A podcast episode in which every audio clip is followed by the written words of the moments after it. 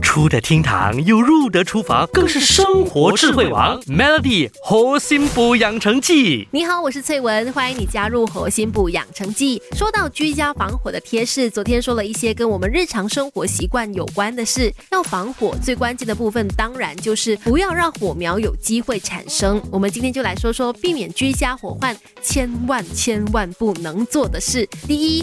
插座不够用的时候，我们都会准备延长座嘛。但是千万不要把一个延长电线插座再接另外一个延长电线插座，然后再来使用多个电器。这样的话呢，会让电流负荷飙高。当电流无法负荷的时候，很有可能会走电而着火。而超负荷的时候呢，断路器或者是配电板也有可能失灵而着火。第二。不要在你昏昏欲睡、喝醉或者是吃了嗜睡的药物之后躺在床上抽烟，因为烟蒂问题呢是我国最常引起居家火灾的原因之一。请一定要确保烟蒂完全熄灭之后才丢掉。还有把火柴啊和打火机放在高的地方，不要让小朋友有机会拿到。装有易燃液体的容器也应该收在远离火源和儿童的地方，以测安全。第三，不要永远不关电，这点非常重要。不管你人有没有在家，没用电器的时候呢，就应该关电，而且把插头拔掉。因为插头还插在插座的话，即使你关电，还是很有可能有电流。